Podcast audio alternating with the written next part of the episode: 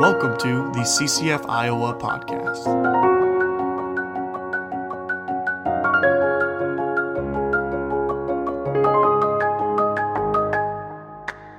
Well, hey there, and welcome back to our summer study. This summer, we're going to be studying 1 Timothy, 2 Timothy, and Titus because we wanted to keep this going. We wanted to keep on giving you new content, keep on giving you scripture throughout your summer as you're doing your jobs, as you are doing internships, as you are maybe doing some online classes, just something to keep a little bit of a constant in your life where there seems to be not so much of that. And so we decided to start off with the book of Titus because Titus was going to be the book that we studied during spring retreat, but because of this pandemic we're having, that got canceled. So we wanted to give you Titus, and then after that, we're going to give you First and Second Timothy. But uh, we're taking these chapter by chapter each week, so that means that today we're on Titus chapter two. Last week, John gave you a recap of what we talked about during Titus chapter one. So, and uh, and a quick recap for you: Titus is a follower of Paul. He is somebody who is doing the work with Paul uh, sometimes directly with him. Sometimes Paul sends Titus out to do some work. Uh, so he's doing um, a lot of a lot of Greek church plants as well as keeping in contact with the churches that have already been planted that are sustaining. He's helping to maintain their growth. He's helping to maintain uh, their health. And so, so Paul is sending Titus out on these uh, on these missions, these errands to do. And at some point, Paul decides to write Titus this letter. And we know at this time because Paul says it in chapter 1, but Titus is in Crete working with uh, church there. And so, uh, Crete, if you're unfamiliar with it, is an island in Greece. And the Cretians are known to be nasty. They're known to be drunkards, they're known to be arrogant, angry, violent, greedy, and liars. The Cretians are not people that we want to strive to be. And so Titus is really getting into the nitty gritty of what it means to be in the church and to lead people in the church. And so, starting off in chapter 2, uh, this is a call to teach sound doctrine. Now, sound doctrine is this word that it's essentially, if you don't know what doctrine is, doctrine is statements of belief about God or about Christianity.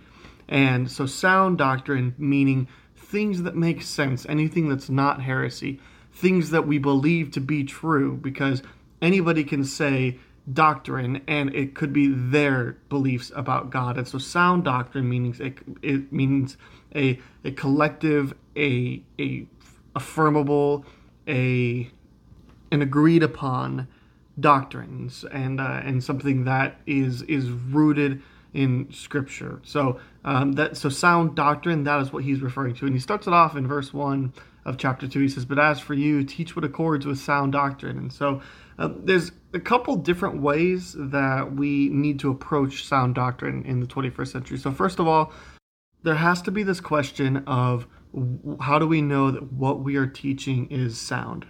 And I've already listed a couple examples of how we can determine those, but there is a lot more to that. So, uh, one way to know if doctrine is sound is if it's written in the Bible especially the things that Jesus himself specifically says. When Jesus talks about the commandments and he talks about which of these is the greatest commandments and he talks about his his role in in death and resurrection and conquering sin, then we can believe that to be true because it is out of the mouth of Jesus himself, who has proved himself to be a reliable source, if you ask me. So, uh, so if it's in the Bible, that's a pretty good determination to say that it's sound doctrine. Nowhere into the in the Bible does it say that adultery is good. Nowhere in the Bible does it say that murder is good. And so, um, so we can take that into account.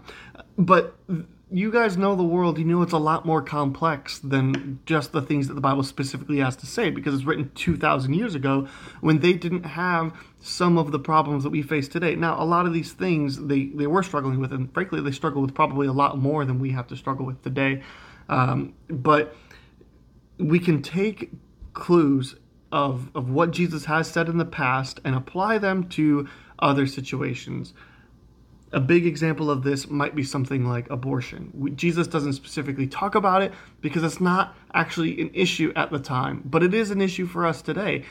And we can take into account the things that Jesus has to say about murder and about loving one another and about loving especially the little ones.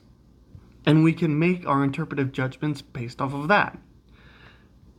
At CCF, we're a part of this movement. It's called the Restoration Movement, and it's not its own separate branch of of religion. It's not this big split in the church. It's not like when the Protestant church split off from the Catholic church and created a bunch of division, but rather in the early 1800s there was a couple of people that decided to start up this this new movement, this new wave of Christianity, a new way of thinking about how the church can respond. A guy by the name of Barton Stone and a family, a father and son named Thomas Campbell and Alexander Campbell that decided to start this movement. And it was known for the longest time as the Stone Campbell movement, but honestly, that doesn't really have much of a ring to it, and it doesn't really get to the heart of what we what uh, what it tried to accomplish. And so recently, we decided to name it the Restoration Movement. And we named it that because it really gets to the heart of what we believe about the Bible. In the very beginning of the Bible, God creates the universe, and then God creates humans. And very quickly, humans sin and break that relationship with God, causing a chasm between the two. And for the rest of the Bible and for the rest of church history, from Genesis chapter 4 onwards, is God's relentless pursuit to bring his people back to him, to restore that relationship with him. And it is our response as human to strive to work towards that relationship again, to restore the world that we see in Genesis chapter 2. But the it, the thing that I love about the restoration movement is is not that idea of restoration. I mean, it is that I do love that, but the thing that I really love about the restoration movement is that above all, we focus on unity. See, since the beginning of the church, since humans are the ones who are carrying out everything, there's been a lot of problems and there's been a lot of division. And especially you can see that when the Protestant movement starts. But then once that happens, all of a sudden a bunch of other people are breaking apart for different reasons. The reason why we have so many different denominations today is because people are like, well, you think that and I think that. And, and I don't want to be a part of what you're doing anymore. And it's the reason why we see so many churches split over the last several hundred years. And and the restoration movement really focuses on the things that unite us. The fact that Jesus came down to this earth and bore a cross, carried our sins to the grave, and rose three days again. Everything else besides that is really not that important when you think about it. Things in terms of like how you partic- how you choose to do baptism. Is it immersion? Is it sprinkling? When does that happen? These things are important questions to have, but they shouldn't define our faith. They shouldn't define everything that we believe about God. Communion is something that we should practice, that we should continue to do regularly, but we're not so much caught up in the fact of how we do it, but we're more so just caught up in the fact that we do it together. So it doesn't matter if you take it every week, every month, every other week, and it doesn't matter if you take it by dipping a piece of bread in a wine glass or by getting a, a tray passed to you with a cup or doesn't doesn't matter how it happens what's important is that it does happen because that's our time that we get to focus on jesus and so the the way that we think about sound doctrine is there's really only one core thing and that's jesus was the son of god he is who he says he was and he did the things that the gospel writers said that he did especially the death resur- eh, the death eh, the death and resurrection of him. And so our sound doctrine is that we focus on what unites us rather than what doesn't that sound just like something that Jesus would have taught in his life? Jesus was obsessed with trying to bring people together over a common good. And so, for that reason, he challenged us to think about the way that we interact with God. And he challenged us to, to learn to think about a new way to accept Him and to be united on that front. But because before Jesus came, the world was so chaotic and dispersed. You have very, very, very stark differences between rich and poor. You have stark differences in religion, even in Jesus' own religion, Judaism, where there are Jews and there are Gentiles, and you really don't interact together that much. But then what does that do for the Gentiles? And when Jesus comes, he says, my faith is for you, and it's for you, and it's for the rich, it's for the poor, it's for the Jew, for the Gentile, for the outcast, and for the foreigner. It's for everybody. But what does a sound doctrine exactly look like in practice? Well, Paul continues to write, he says, Older men are to be sober minded, dignified, self controlled, sound in faith and love and steadfastness. Older women likewise are to be reverent in behavior, not slanderers or slaves to much wine They are to teach what is good and to train the young women to love their husbands and children, to be self controlled, pure, working at home, kind, and submissive to their husbands, that the word of God may not be reviled. Likewise, urge the younger men to be self controlled. Now, we have to understand when we read that passage that this was written for a society in the ancient time. This is written specifically to Titus when he's working with the Cretans in the first century. And so, what that means is that women had different roles and men had different roles, and they were very stereotypical. Now, here's the great news is that men's roles have changed. And here's the better news is that women's roles have changed. See, no longer is society the way that it was. No longer is it where the men stayed at home and they really had three duties to cook, to clean, to take care of family, and create the family to give birth. No longer is that their primary primary responsibilities, and the men have more responsibilities than to go out to make money and to come home and rest and relax. No, no, we both, men and women, equally share these responsibilities in most households today.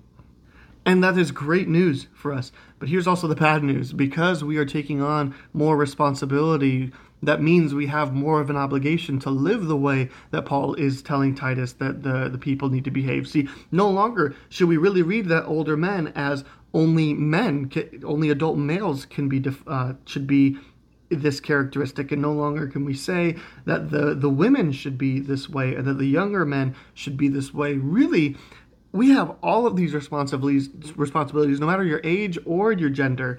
See because if we have more responsibilities in our daily lives we have more things that we need to be walking with jesus in. Now that women have more of a role in society now that they're going to work and now that they are are doing more than just taking care of a family yes they are still doing that but so are our husbands uh, roles supposed to be. And and both people are going to work and both people are taking care of family. Both people are responsible for putting food on the table. Both people are responsible for cleaning up after themselves. That means that that all of these other responsibilities the, the the ways that titus directs or that paul directs titus to tell the cretans to behave the way that we are supposed to is is even more so because we're adding more of that responsibility the social the, the societal and spiritual responsibilities. Paul writes Right after that, he says, Show yourself in all respects to be a model of the good works, and in your teaching show integrity and dignity and sound speech that cannot be condemned, so that an opportunity may be put to shame, having nothing evil to say about us. See, when he says, in all respects, he means in all things and all places. And hopefully that's obvious, but to some of us, it's not.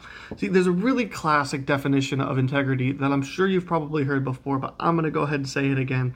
Is that integrity is about doing the same thing in public as you would in private. More specifically, even doing the same thing in private as you would in public. Integrity does not mean going out and Let's use a modern example here.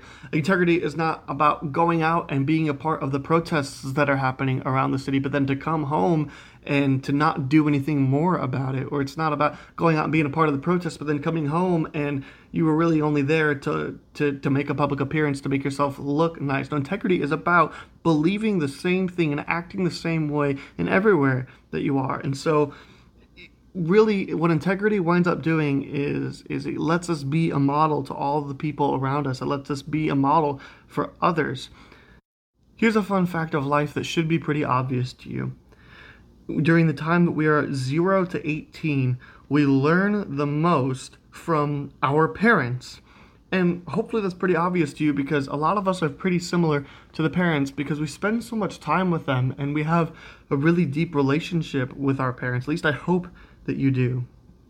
It's the reason why we develop a lot of our specific traits from our parents. My mom is a very hospitable woman, and I have learned that because I've seen her be hospitable for her entire life. I have gained that attribution from her, but I've wor- I've learned my worth work ethic from my dad because my dad has been consistent every single day in his life trying to just get whatever job he has done if your household tends to vote a certain way growing up, you are more likely to vote that exact same way because of the relationship and the influence that our parents have on our lives.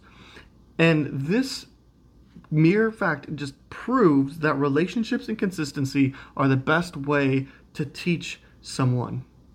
That teaching somebody is not just a three minute part of the day. Teaching somebody is not me doing this in a podcast with you, but teaching somebody is walking alongside them. It's it's getting to spend much time with them.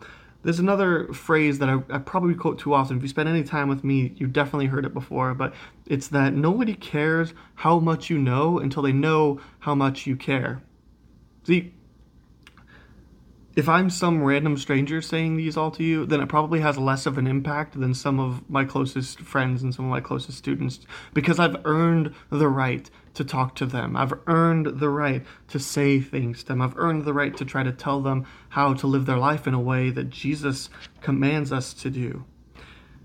It's the reason why we don't really like those milk crate preachers. You know those people that are on your campus that stand on a milk crate with a megaphone and preach damnation to everybody because of condoning specific sins and, and yelling, oh well, well this city lets gay people marry marry, and so everybody in this city is going to hell. We don't like those people because first of all, a lot of them aren't teaching what we believe to be true about the Bible, but also we don't like them because who are they to tell us these, these things?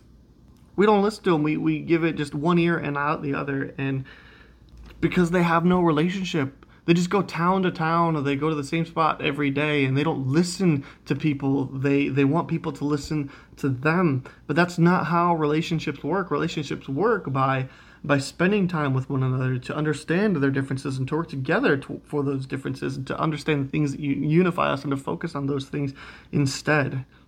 Nobody cares what they have to say because they don't care about us. Even think of this in your professors.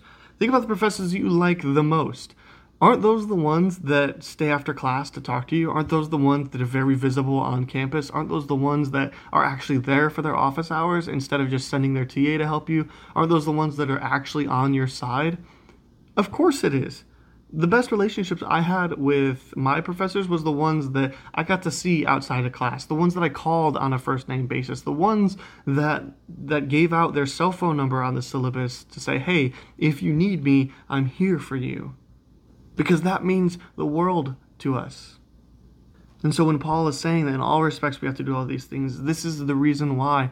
Because if you're that type of person that shows that you care, but then goes home and does things that are not in the same regard, then people are going to see that and they're going to understand that you don't actually care. In verse 9, Paul goes on to say, bondservants, or maybe your translation says the word that's more accurately, slaves, are to be submissive to their own masters in everything. They are to be well pleasing and non argumentative, not pilfering, but showing all good faith, so that in everything they may adorn the doctrine of God our Savior. Now, we have to remember this is written to a specific time where slavery was a societal norm. But slavery was not race based, slavery was not discrimination based. Slavery was debts owed and people repaying those debts. There would be people that would, the, the master would loan out money in exchange for service for several years to a lifetime, depending on, on what, what the need was. Uh, or a lot of times, families would. Uh, put up a child for slavery as a means of income. It's it's not the way that we think about it today. It's still bad. It's still not not the best thing, but it's it's certainly different than the way that we constantly think about slavery as 21st century Americans.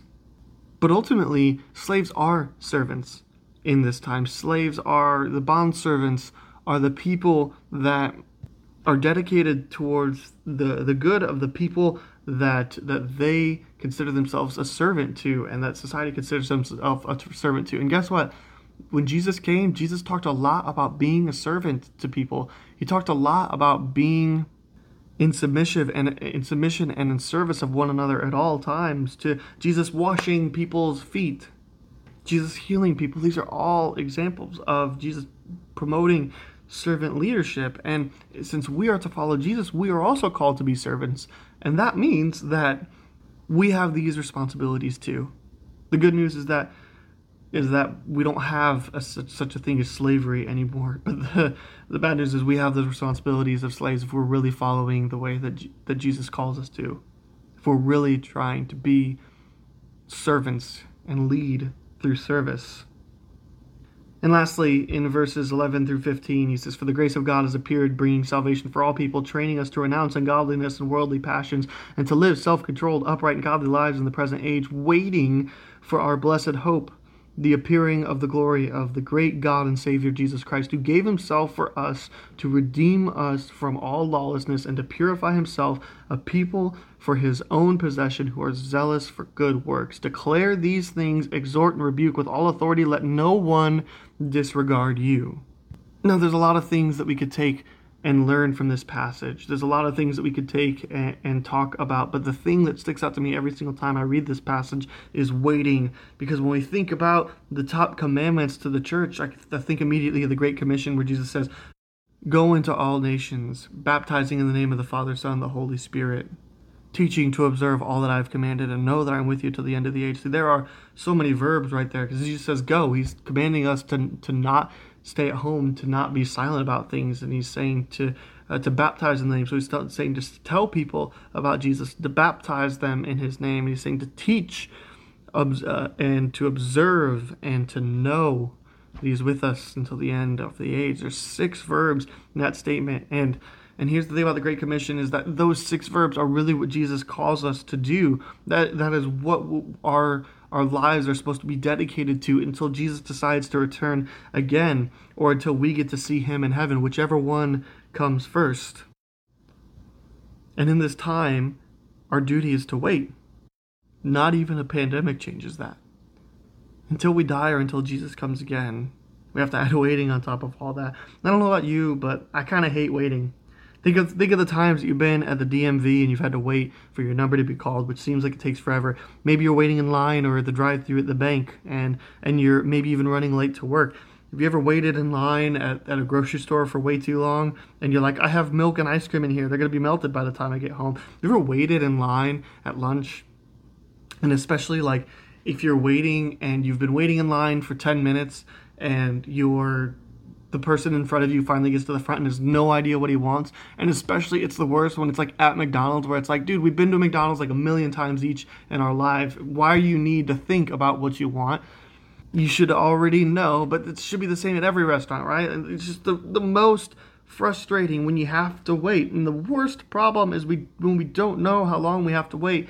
I was on hold with a company recently to try to get a refund for airfare tickets, and I was on hold for an hour and a half and when I finally got in touch with somebody, I, I got I got three minutes of talking and then I was hung up on. And that was the absolute worst because I am not going through that again to wait because that an hour and a half was miserable for me. And I bet you have a similar story. But here's the good news is that when Jesus commands us to go to baptize in the name of the Father, the Son, and the Holy Spirit, to teach, to observe, and to know that he also gives us a time that we can expect to stop waiting. Jesus himself says, Behold, I am coming soon. But when is soon? The early church thought that soon was going to be within 10 years. The apostles, the original disciples of Jesus, thought that that there was only a couple more years to be had, maybe even a couple of months, and that's why they were so urgent in their spreading of the church and spreading of the gospels because they thought we only have just a little bit of time to do this and now we know in hindsight that that's not the case that the world still exists today in the year 2020 but they lived every single day every single second as if it was going to be the last and frankly, with the way that things are right now, I'm not so sure that we're going to see a 2021. And so maybe that it should be a little bit more urgency for us to, to carry out the work of Jesus. Peter, James, John, Paul, none of these guys expected to be around for very long. They didn't expect Jesus to wait for this long, but they were diligent, they were faithful until the end. And so here's the world that we're left in is that while we're waiting, we live our lives that honor and praise Jesus because he might return at any minute. He might return right now as I'm recording this. He might return as you're listening to this. He might listen he might return as you are in the shower tonight or in the morning. And that's a little bit of a weird reality to live in, but honestly, it's a pretty happy one. I mean, sure, when Jesus comes back, the world ends, but we'll we'll finally be done with all this pain, with all this misery. We'll be in a place where there is no such thing. But until that time comes, and it might be any second, our duty is to go, to evangelize, to baptize, to teach, to observe, and to know, and to wait. Following the instructions that Paul gives to Titus to teach sound doctrine, to find out what sound doctrine actually is, to observe all of the qualities that we're told to be sober minded, dignified self control, sound in faith, in love, in steadfastness, reverent behavior, not slanderers, not drunkards, to teach good, to love our spouses, to love our children, to love everybody, to be self controlled, pure, to be submissive, to be servants, be well pleasing, to be non argumentative, to not pilfer but show good faith all the time in all manners, in all respects. And that is a hard challenge, but that is the one that we are left with. And I'm going to continue to fight for it every single day. I'm going to continue to try to strive to this. I'm going to continue to strive to the Great Commission. I'm going to continue to wait until there is no more waiting. Hey, thanks for spending time with us today.